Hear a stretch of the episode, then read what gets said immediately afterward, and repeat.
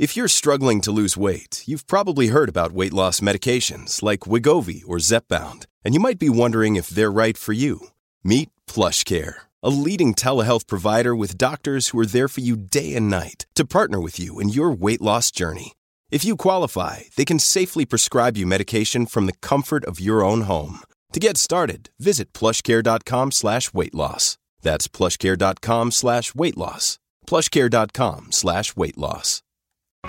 Cats at Night. Now, here's John Catsimatidis. This is John Catsimatidis. This is Cats at Night, 5 o'clock, the number one show in, in the New York, uh, well, the whole East Coast just about. But uh, if it's dark, it's in 36 states, but it's not dark yet.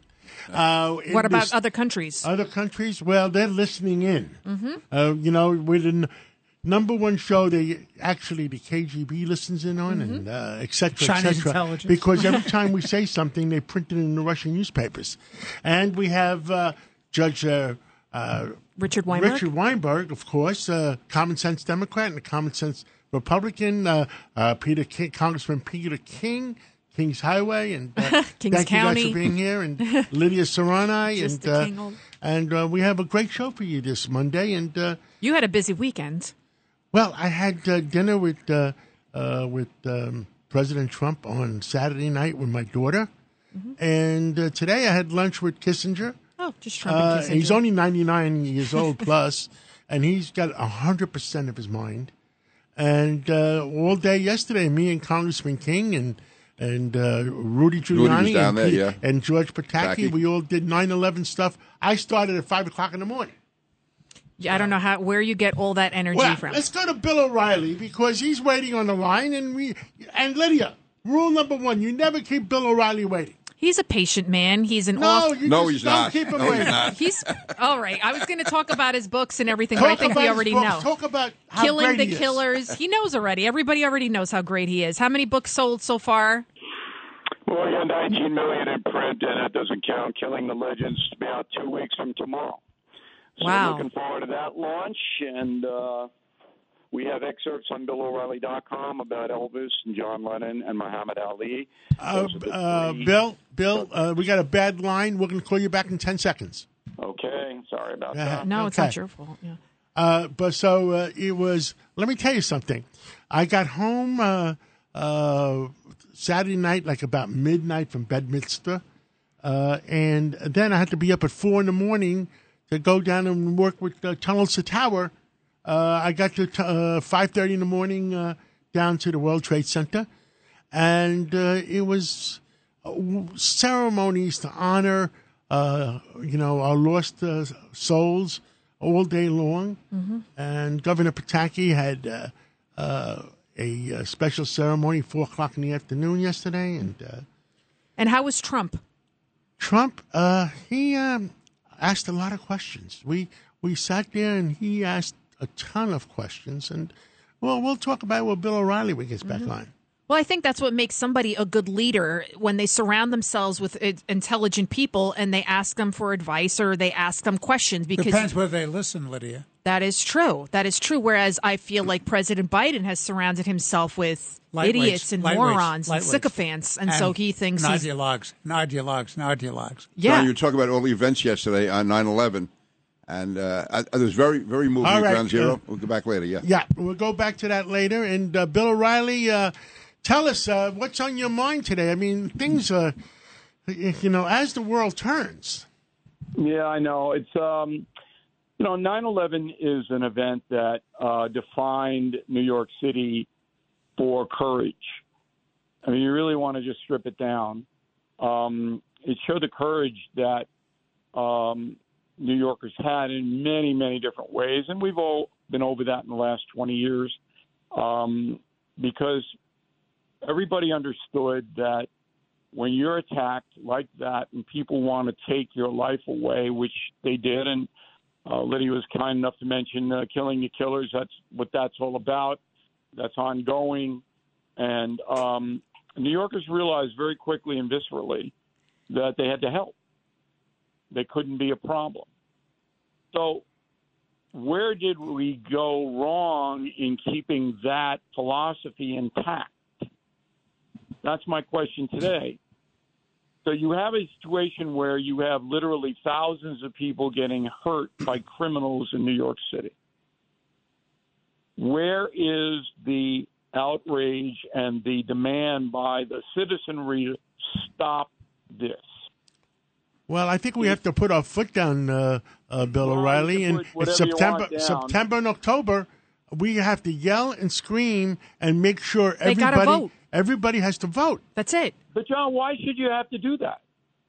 Why should you have to yell and scream and put feet down? Because we only got 17% of people voting in the last election, I think. It was something like that. Yeah. in New York. That was the Primary. primary. Yeah, You're right. primary. What's the matter with them?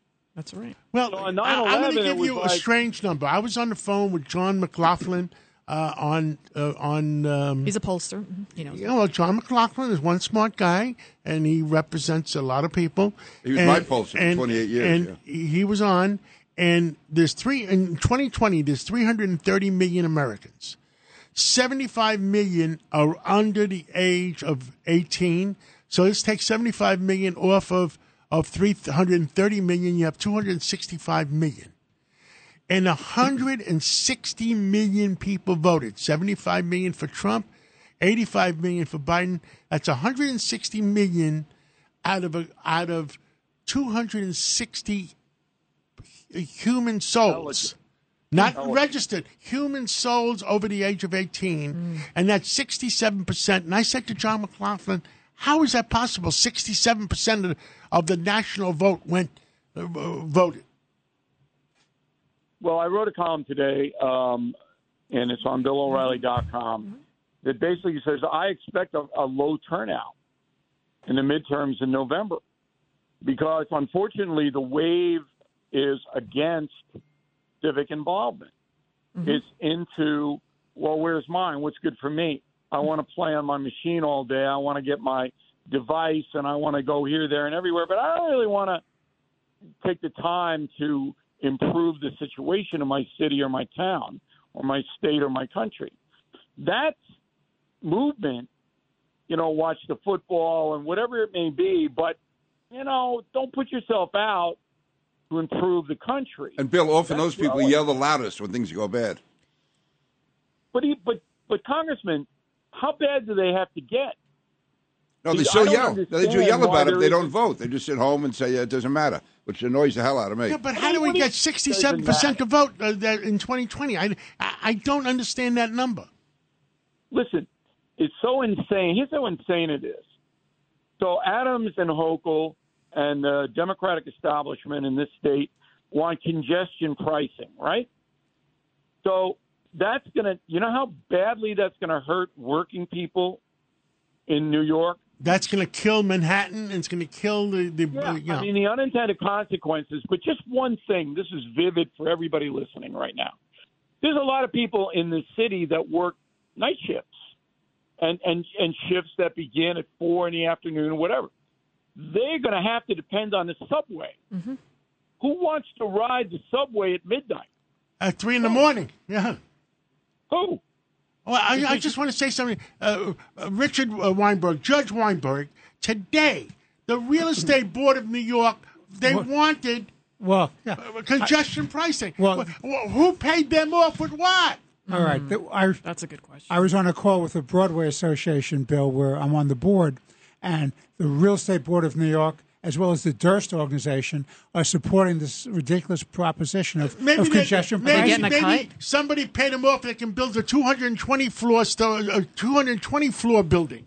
And Bill O'Reilly, Why, I why wonder. do they? Why are they supporting it, Judge? What, what's I- their rationale? They- They think it's good because it's good for the it's good for the environment and it's good for congestion. It's too much congestion. What they're not taking into consideration is is not good for the environment because the, you can have the whole uh, Bronx Expressway cross expressway that's going to be jammed up and you have all that pollution in that area. And by the way, the wind will drift over to Manhattan. It'll be bad for business. It'll destroy the economy. It'll destroy the real estate here in town. It's just a bad But what idea. are these guys? The real estate industry is voting for it. How are they going to fill their buildings? I don't. I. I mean, John, this is John, a lot of makes my, crap. my eyes bleed, my head explodes. It makes no sense to me at all. Bill's absolutely right. Congestion pricing is a very bad idea, and yet it has the force of the Democratic Party behind And it. Joe Ethia is going to be on later on, who was in charge of economic development for uh, for Freddie Ferrer Borough President in in the nineteen uh, in the Bronx, in right? the eighties and nineties. Yeah, it's a very bad All right, idea. one my more question, subject. though, is my Yes. question is when you study history, and I'm a historian, obviously, guys know that. I write about history. There comes a point in every nation where the, the people have to make a decision. What kind of country and society do we want to have? Are we willing to raise our right hands up in the air and allow a guy like Adolf Hitler to take over? Are we willing to basically allow Mao Zedong to slaughter millions of people in some kind of insane quest to impose communism where nobody has any freedom or any hope of upward mobility? In those two countries, Germany and China, the people said, yes, we are willing to be Nazis or communists. We are going to allow it to happen. And I'm sadly seeing that in New York. So we are going to accept unacceptable levels The of New York. Times is going to accept it. They- Unbelievable. well, It Bill, is.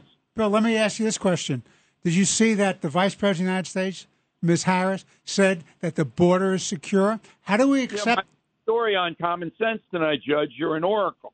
Mm-hmm. That's what I'm leading with tonight. Common at sense at p.m. 9 o'clock tonight, 9 to 10 on WABCRadio.com, 770 on your dial.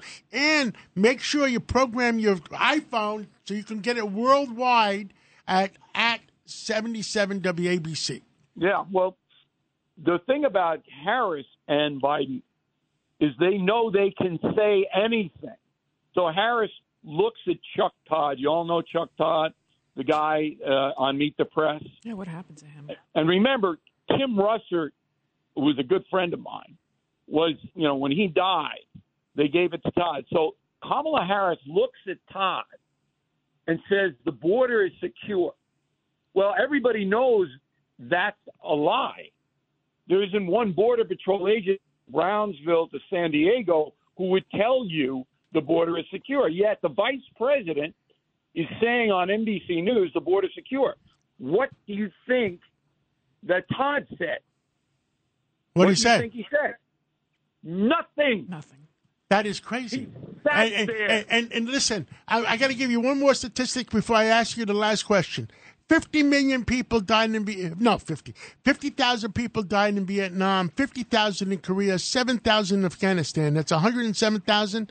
In the last 12 months, 140,000 people died from fentanyl from the Mexican border. Tell that to stick it in the Homeland Security and the Vice President's hair for, for, for good measure.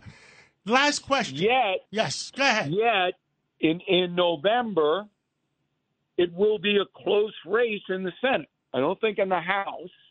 I think Republicans will do very well in the House. But there are millions of Americans, John, who simply don't care. And that is what's Crazy. shocking me. My last question. You ready for this one? It looks I like hope the so. Democratic Party is going to screw. Am I allowed to say word Yes. screw? Yes. It's It's going to one of them dirty screw words. Manchin because they're not going to give him everything they promised him because in reconciliation, it's going to uh, bog down. Manchin's And, fault, John. and and and and uh, Manchin's popularity is down to less than twenty percent in Virginia, West Virginia. West Virginia.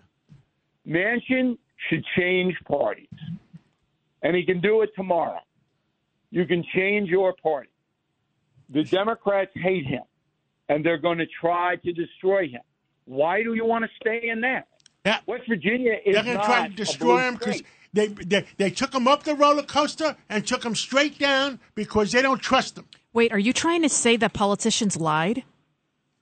He got Why snookered. doesn't Manchin change parties? He should. See, I Bill's mean- right. That he should change Yeah, parties. And as soon as he gets screwed on this on this bill, he should change parties the next day. Absolutely. I mean, Manchin's the the only out and Sinema in Arizona are the only ones who have any fiscal restraint at all. The But he failed, is- Bill, failed miserably when he had his billions of trans stuff, dollars to when he gave in. power. Yeah, yeah. You're right. Well, some deal was made, Congressman. You know that. You know how the back. Yeah, deal was made, but he didn't live. You know, they didn't live up to it. So he showed Yes, not you have only 70 No, they took him, Congressman. They took him up the roller coaster, make him, made him feel like a, a zillionaire, and then they took him down the roller coaster and destroyed Well, I him. blame him for that. If he was dopey enough to believe them, He was dopey enough to believe 70, him. 70 Democrats in the House say they're going to oppose the permitting deal they had. So how does Pelosi extricate him? She can't. So he's going to be absolutely totally screwed on that. So what does he do? Bill, I've, I've been saying it all day.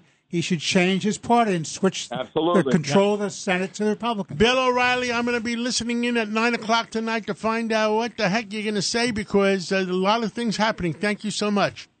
All right, always fun, guys. Thanks for having me in. Thank you. Let's take a hard break and we're going to come back. We're going to come back with Ambassador Bolton. What the heck is going on in Ukraine? What's going on in the world? And uh, we'll stay tuned. It's Cats at Night. on the Red Apple Podcast Network. Welcome back to the John Catsimatidis Cats at Night show. We were talking about domestic issues, issues right here at home in New York, and now we're going to go across the world. Ambassador John Bolton, he was he's also the author of The Room Where It Happened, a White House memoir. He served as the president's national security advisor as well as the ambassador to the United Nations. Welcome back to Cats at Night, Ambassador Bolton. Glad to be with you. Uh, Ambassador, wha- what the heck is going on in Ukraine? I, I to have lunch today with uh, uh, Henry Kissinger. I mean, one interesting guy, 99 years old, and his mind is 100%. And he says we should not let, we should not let Russia get away with aggression and then negotiate with them. That uh, right now they're out of weapons and uh, they're buying weapons from Iran, they're buying weapons from North Korea. Uh, what say you? Well, I'm glad, uh, number one, that uh, Henry Kissinger is, uh, is is still functioning uh, at 100% at 99 years old. And good, good for you for having lunch with him. And I'm also glad that he said we should not allow Russia to get away with this unprovoked aggression. He was quoted, I think, back at the Davos Forum shortly after the invasion in February. Uh, and the quotation may have been wrong, but it, it implied kind of giving up something to, to the Russians, and and uh, I, that's I what J- James. Stavridis said too. And today, uh, at lunch today, he says, no way, we should not reward them for their aggression. That's that's fantastic. I'm very I'm very glad to hear that, and he's right. Th- This is just when you think the Russian military can't perform any worse, they surprise you and perform worse. I mean, great credit to Ukraine here. I'm sure we were responsible for part of it with intelligence and other assistance, but but great credit to the Ukrainians. They pulled off a huge disinformation operation by talking about a southern invasion for weeks, maybe months, and they attacked in the north. Uh, I think there's real trouble for the Russians. Uh, there's no chance now, I think, that they can ask for a ceasefire while they're retreating. That that would be a signal of weakness on their part uh, that I don't think they can afford. And I think for the first time in this war, this defeat is significant enough that it will have political effects inside.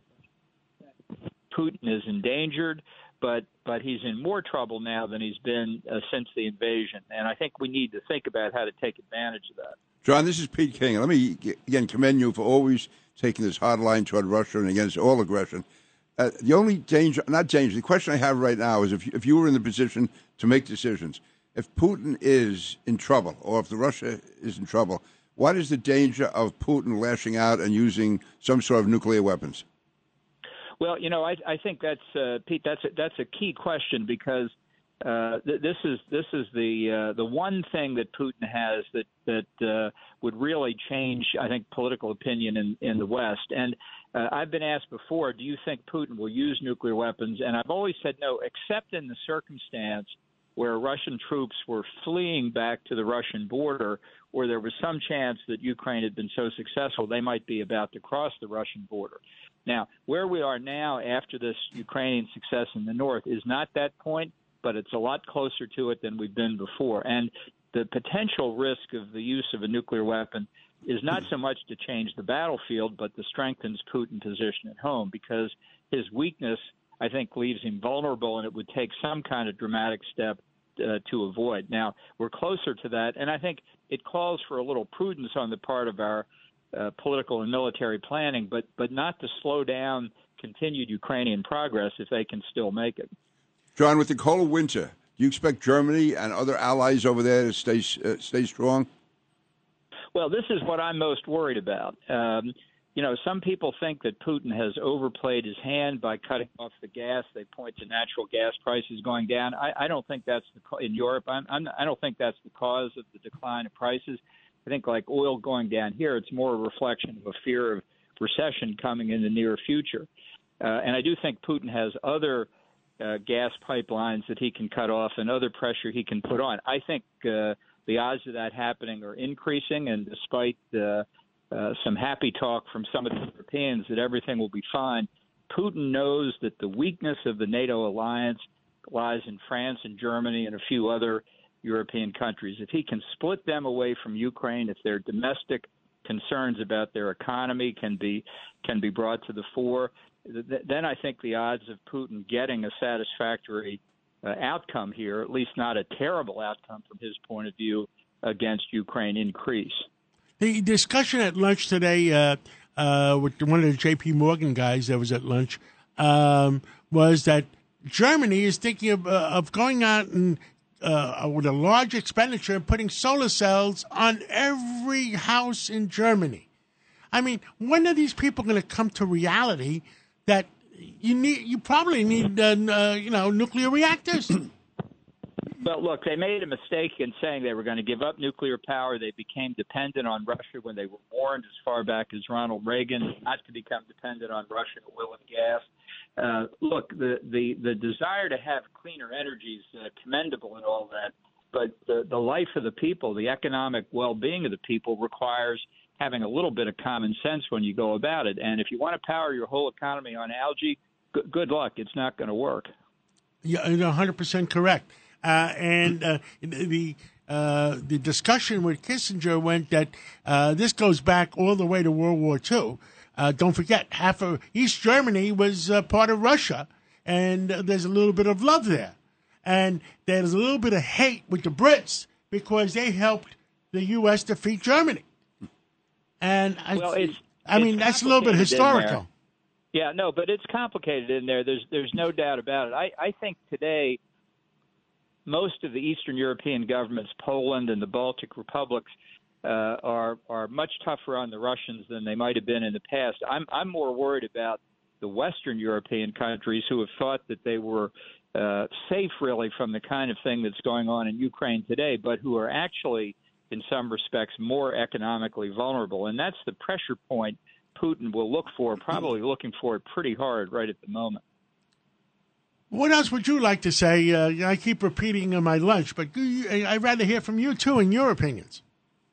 Well, I think this is uh, this the, the Ukraine crisis should be a learning experience for the United States and the Europeans, uh, because as we've talked about uh, before, John, on your program, th- this crisis and, and and a lot of things going on before it have brought Russia closer to China, and China's threat, given the size of its economy, the relationships it has with the U.S. and Europe uh, is a threat that I think we're becoming more aware of in the United States.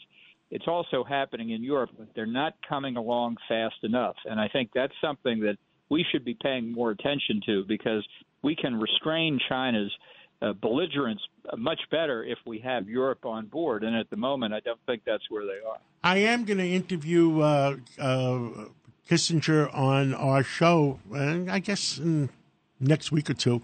Uh, but uh, has China learned their lessons with the mistakes Russia has made?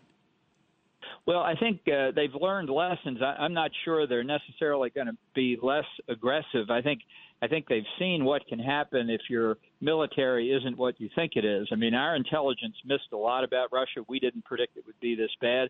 You got to believe the Russians didn't think it would be this bad either. So, if I were China, I'd be looking very hard at the People's Liberation army to to be sure that they're up to what the, is being reported to the civilians in Beijing, and uh, because if if it's not, that could leave them in real trouble. Ambassador John Bolton, we're out of time, but I want to thank you for everything you do for the United States of America. Speak out for it and continue to do for it, and uh, we'll talk again real soon. God bless you. Thank, thank you so much, John. Thank you. Uh, we're going to be taking a break, and we're going to go be going to Lou Dobbs to tell us what the heck is going on in the financial market. And when we come back, we're going to have Joe Ithia, who was the economic development person in the Bronx, and he says there's congestion pricing for the birds. This is Cats at Night. on the Red Apple Podcast Network. Well, we're back, and uh, maybe before be, before I say anything, I, I talked to Joe Parisi today, president of Gristedes and D'Agostino. Mallomars are back. Mm-hmm. they were out of the stores for four months, four months because Nabisco doesn't make Mallomars on, on in the summertime. Wow. It goes back to the days of no air conditioning. Hmm. Also, also, Frito Lay, are they in trouble? They're not delivering enough Frito Lays. Well, I'll talk about more about that in the next couple of days.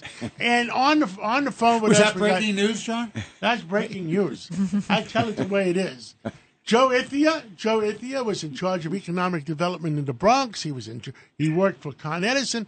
Anything you want to know about the Bronx, you know who you go to? Joe Ithia. Joe Ithia. You go knowledge about the Bronx. You go in the dictionary, knowledge about the Bronx. You know whose picture is there? Joe Ithia. Joe. Ithia.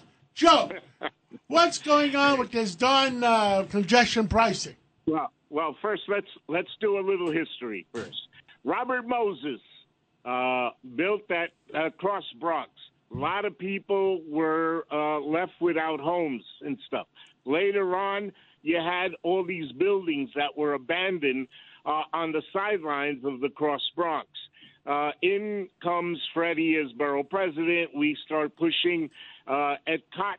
We have to take all those abandoned windows. They used to do these fake window shades with uh, flower pots so that people who drove up and down the Cross Bronx thought there were people living there. No, they were empty apartments.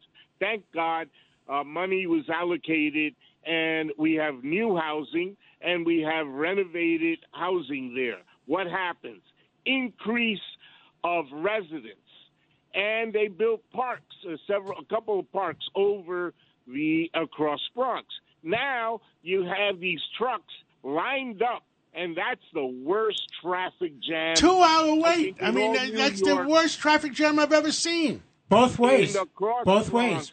So now you have fumes going up, and they're going into where? The park where the kids are playing, and the apartments where people are now living, an additional number of people from back in the days when the Cross Bronx was put together. And now you're going to talk to us about congestion pricing and the traffic that's going because our people and Bill said it uh, very well. Uh, you got our folks who work 24 7. They work during the evening hours, day, whatever. People, and they're not going to travel down there in cars because they're not going to pay. They are taking the subway, the express bus, the bus, any which way you can. Now they do scooters and bicycles to get into the city from the borough of the Bronx. But now you have all of this asthma situation increases, and there has been many, Unbelievable. many uh, Yeah. tests going on. Uh, Why- Hospital has Joe, a whole asthma me and you, me and you know a each other for fifty years. Why? Why is REBNY, the, real estate bo- uh, uh, Board. board of New York, the big real estate mockers, uh, selling out to the uh, to the MTA and saying, "Yeah, yeah, we're going to go along with congestion pricing." Why are they doing that? Well, you said it best, Jo- John, earlier about who's getting paid off here and who's getting the good, uh, better deals and stuff. They're, they're I mean, going to get a on, you're- license to build two hundred story buildings. Yeah. Yeah, but Yeah, but if you have congestion pricing, who's borough of the Joe? Bronx, John. Who's gonna- You know Joe, what's Joe, happening Joe, it's Richard. Up here. Who's going to move into those buildings when they can't afford to drive in from the island, Westchester, Jersey, or Connecticut? And Joe Ithier, just to inform our audience, this is the MTA's own studies that have said that the cross Bronx congestion will actually get worse with congestion pricing. Well, of course so it will. you know it's at a things are- standstill now. I, exactly, but you know things are bad when they couldn't even have their own studies say that And the what's going to traffic happen will at be Kings worse. Highway? Uh, Peter King, your, your highway named after you. What's going to happen John, there? John, this is very personal to me. I really am. Uh, my whole family legacy is going to be undone. Joe Ithia, why is it always that the Bronx and the Brooklyn and everybody else gets screwed? Why why are they always we're always I'm And from the Staten Bronx too. And Wait a Staten minute, Island. wait a minute, wait a minute. Let's be fair. I am telling you, people who live above 60th Street, Manhattan, are going to be screwed too. Let's be clear. Correct. Yeah, but really screwed Correct. is the Bronx too. East Harlem, All of El. Barrio, Yes. Washington Yes. Heights, all that area up Right. there. And by the way, and the congressman knows this uh, very well, you're crossing over from Long Island Right. to go through where the Cross Bronx to get on the George Washington Bridge Yep. to keep going south to head to Florida or any uh, state on 95. You have that backup right there, and you're sitting in traffic for sometimes hours. and and, Uh, and New Jersey is screwed for bridge. sure. Well, well, what Yep. did they call it before? And it, it was shot down. It was about how to get money out of New Jerseyites. It was called Commuter tax. commuter tax. So they couldn't sell the commuter tax. So now the nuclear politicians, nuclear scientists, politicians say, well, let's change it to a sexier name that sounds like we're going to help the environment. Commuter tax. Yeah, you're going to help the environment in Manhattan. What, does that mean the wind doesn't blow from the Bronx to Manhattan? That's a good point, Sean. Where did you get that And from? let's be clear, this is Governor Hochul who's pushing this through. She could I'm stop not pointing any fingers. I'm not pointing any fingers. I think all of Albany is underwater. But listen, gang, gang, listen, listen. You know one thing, John knows it well too. We had uh, companies that met with me when I was uh, uh, head of uh, Bronx Overall Economic, who left Pennsylvania, left New York, because they wanted to come into Hunts Point because it was easier for them to bring their produce and other products into the city from Hunts Point and the Bronx than having to go back and forth on the Cross Bronx and on the George Washington Bridge. It was very expensive. Now you're going to put congestion pricing, and you know to deliver to your uh, Gristedes or any place, you're going to put uh, trucks out, and when you come up with this new uh, uh, uh, They- traffic situation, Joe, you're 100% trucks right. You- Joe, they are conning. Delivery, it's crazy. They are conning the public. This is a con game because if my truck delivering to me pays two hundred dollars, and they charge me two hundred dollars more, it's going to be the consumer, the the poor and the middle class is going to end up paying, and and they're not telling that.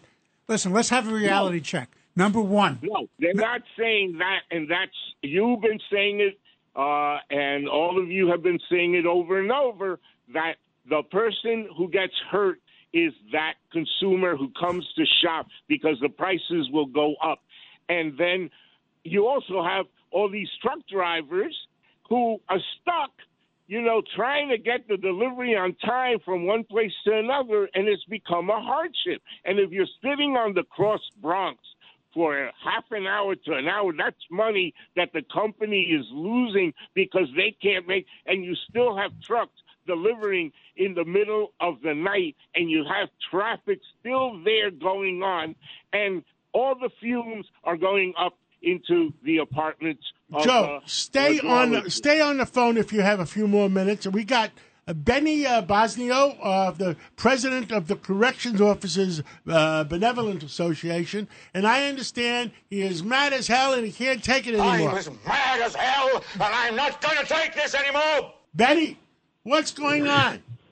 Hey, John, how are you? Good. Hope everybody's doing well. We got Congressman King in the uh, in the studio. We have uh, uh, Richard Weinberg. We have uh, uh, Joe Ithi on the phone with us. We have Lydia. We can't do it without Lydia. Go Hey, ahead, Lydia, tell us what's wrong. Congressman King.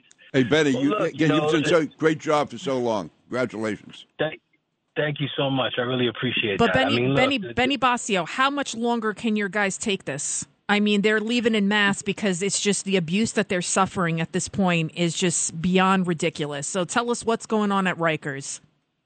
Yeah, I mean, look, the city's jails remain in crisis because of eight years of the de Blasio's administration didn't, you know, invest in safe staffing levels.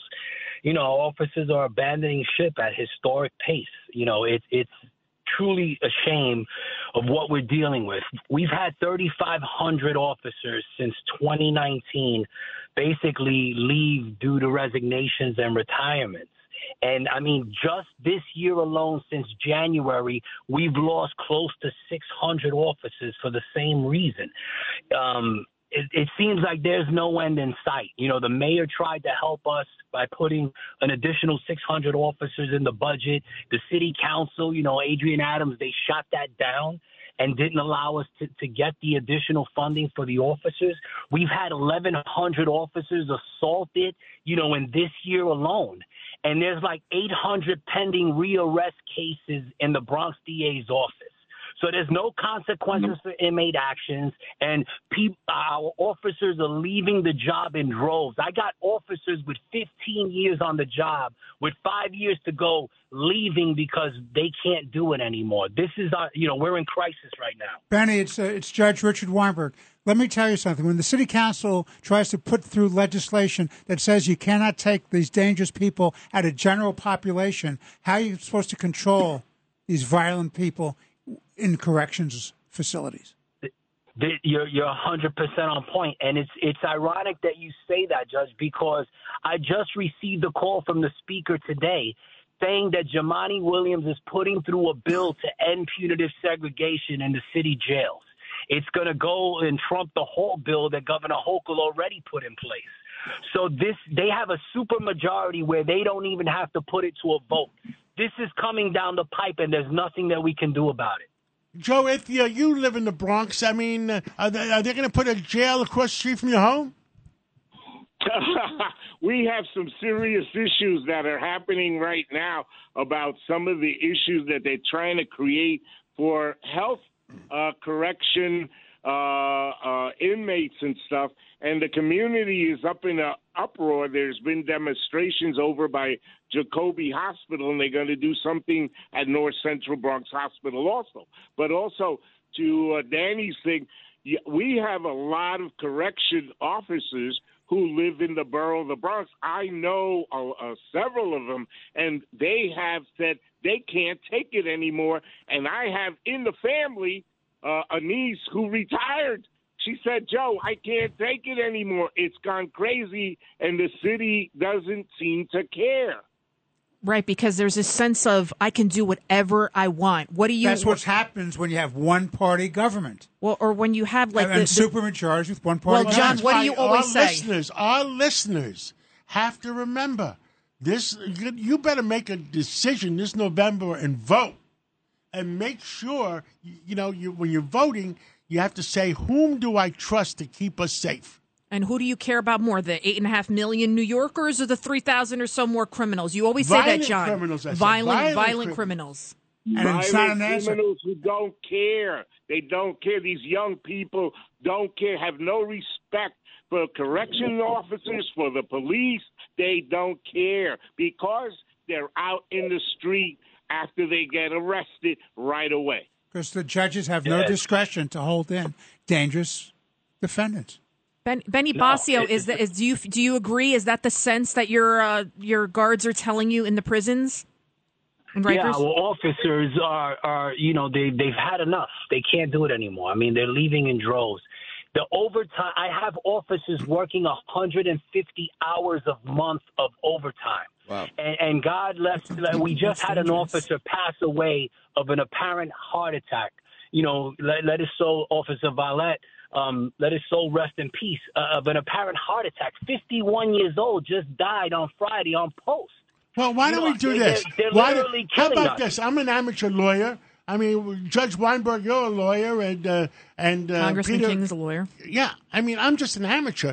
Can't the uh, can't the uh, uh, workers, uh, The union? the union, or the workers, Oh, the workers. start a class action suit against the politicians that are forcing that situation?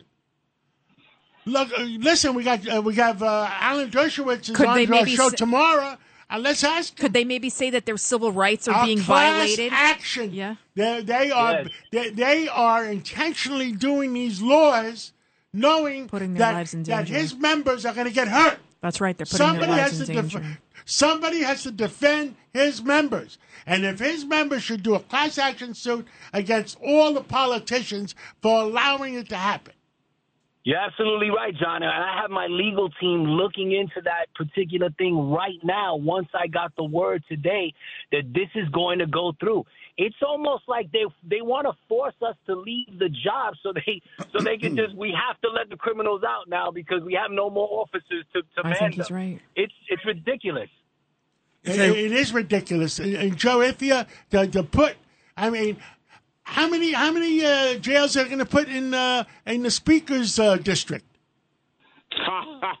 uh, good question, John. Very good question. Well, one of the uh, programs they want to put on is over at North Central, which is part of his district. I was so born in that we'll hospital. see. But the community is going to be up in an uproar uh, once they hear all about that. So I'm kind of leaking some information uh, here on your program. Wow. future things But I think I think the But community no should go in an uproar.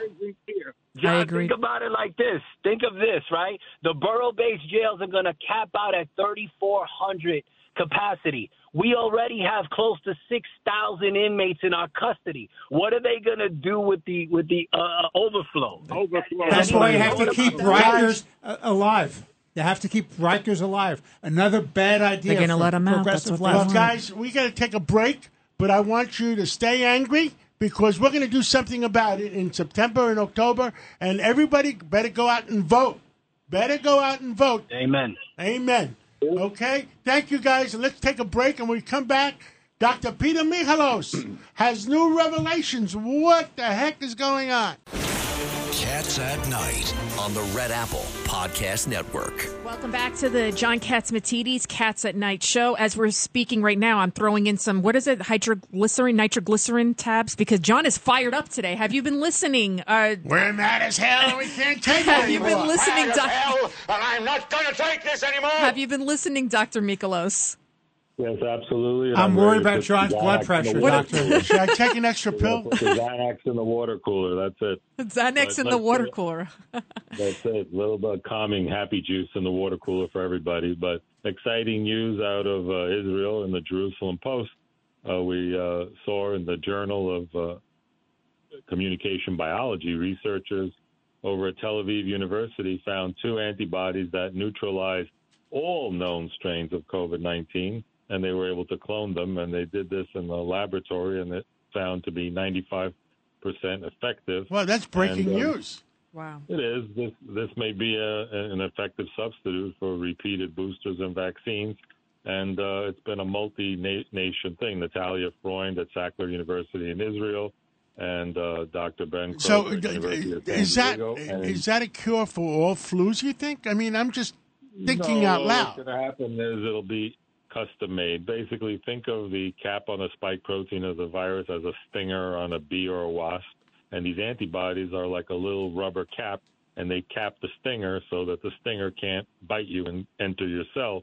So basically, they figured out, and they're figuring out how to make these antibodies and clone them. So if we can have a lot of them every time we get a new disease or a cold or a flu, you'll have the option of, okay, I think I'll go get the infusion instead of having to get the injection and then your body has to make an inflammatory response and generate antibodies from scratch. You're going to get ready made ones that will be infused in you. And the other scientist, too, happens to be out of Beijing, China, who's working on this, too. They know a little bit about viruses in, in uh, China as well. And these two viruses are called Tau 1109 and uh, 2310, and they've been uh, quite effective. And on the uh, other news that we still have to talk about uh, recently is that there are still 320 deaths a day from COVID uh, 19. And since 2022, we've had 200,000 uh, deaths, but 85% of the deaths are in people 65 or older. And had uh, and now it's the number three cause of death in the United States after heart disease and cancer. And uh, one of the things now also we have to talk about is the CDC said that young males, uh, the number of heart inflammation cases are up. Again, not a, a lot, but still significant. 14 cases of 102,000 age 16 to 17, and 200 out of 206,000 people, 31 cases between age 12 and 15. So that is something that we have to look at about 150 cases per million, it seems, uh, of these heart inflammation cases. So it seems like you know the younger people now people are questioning whether what's worse is it the vaccine or the uh, is the disease worse. But what do you think, definitely if you're doctor, six- on the booster? What's your recommendation? well, what their recommendation for you know for me personally, I'm telling uh, you know you know young young younger people depends like the little kids and you know in Sweden they didn't vaccinate the little kids, so you know they're they're that's an issue that still is uh, up for uh, debate. I'm I'm I'm about treatment now that we have treatments. I think that the treatments have to be more widespread uh, use, like in flu. You have Tamiflu even for kids. If you get the flu, I think there should be more antibodies and more antiviral pills and different ones and better ones. And now that there are treatments, I think we, we're not going to be as dependent on vaccines. And we're seeing that around the world. But I think when we have things like ready made antibodies to give people the option, I think a lot of the anti vaxxers will say, sure, I'll take a ready made antibody, but I don't really want to get an mRNA vaccine. So we have a lot to learn. But of course, everybody has to ask their uh, individual uh, doctors. But the bottom line is vaccines for people over 65 definitely reduce deaths and uh, you know morbidity and mortality. The difference between this and the flu is that unlike uh, the flu, the coronavirus also gives you this one in eight long haul COVID.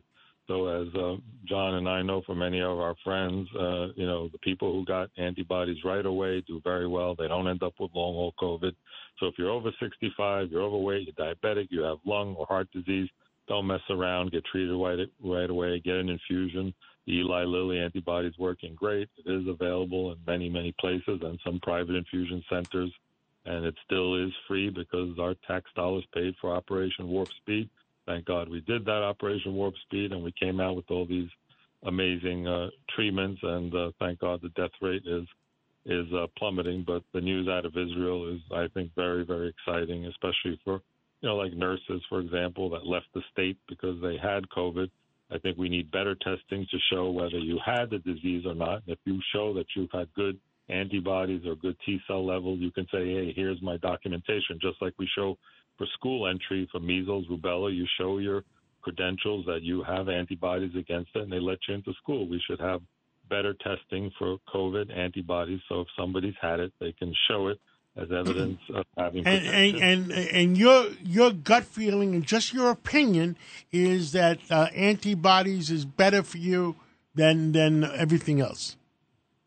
I think that antibodies seem to be uh, extremely effective, and you don't have to deal with any potential side effects of vaccines. And the side effects from antibodies are been absolutely minus, minuscule, and people have done very well. Initially, And we had the Alpha and Delta variant, we had the amazing Regeneron antibody, which, worked great, and now we have the uh, Omicron uh, Beta A5 and uh, variant, subvariants of Omicron, and the Beltamivir from Eli Lilly has been working well. And there's scientists now, as we speak, uh, like in Israel, are cloning antibodies that seem to be effective against all the different. So you're not going to die from and, antibodies. And I like your other statement, and when we talked about the stem cells, uh, the uh, uh, that nobody ever died from stem cells, and you have a good chance of getting uh, cured from whatever you use them on. The umbilical, nobody's died from the umbilical stem cells that we talked about, which are basically nature. It's just basically like a blood transfusion, but it hasn't developed into anything, so it can't really hurt you.